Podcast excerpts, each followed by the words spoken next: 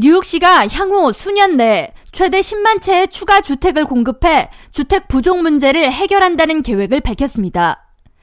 에릭 아담스 뉴욕시장은 21일 맨해튼 커뮤니티 칼리지에서 진행된 주택 공급 부족 문제 해결 방안에 대한 연설에서 뉴욕시의 낡은 주택 zoning 및 규제 등을 대대적으로 개혁할 것이라고 밝혔습니다.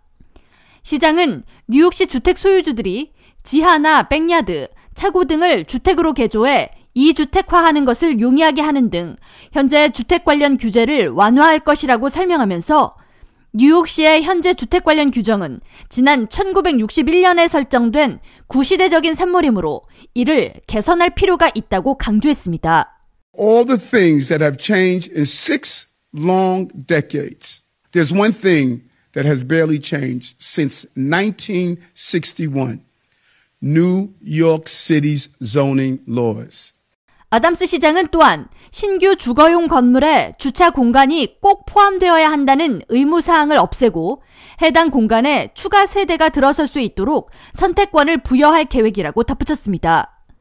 이어 뉴욕시의 현 조닝 정책은 차도나 대중교통 보급 등에 치우쳐 있는 등의 여러 문제를 보완해야 할 필요가 있으므로 이를 개선해 아파트 평균 면적이 최소 680평방피트가 되어야 한다는 현 규정을 없애고 더 작은 규모의 아파트가 많이 들어설 수 있도록 할 것이며 비어있는 오피스 용도 변경을 주거로 용이하게 바꾸도록 하고 1가구 2주택 혹은 다세대 주택에 대한 제한을 완화할 것이라고 밝혔습니다. The 1961 code prioritized highways and cars over housing and mass transit and limited growth rather than encouraging it, ultimately leading to a massive housing shortage.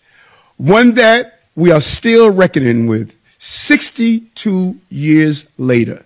So many of the issues we face as a city are rooted in this ongoing crisis. 한편 뉴욕시는 서민주택 건설 혜택을 확대해 서민주택 공급을 늘린다는 계획이며 주거용 건물에서도 최고 4층까지 영업용 사용을 가능토록 해 다세대 가구를 늘린다는 방침입니다.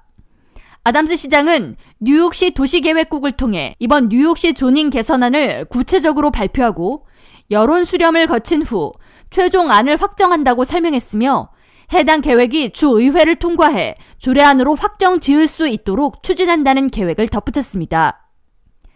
K라디오 전영숙입니다.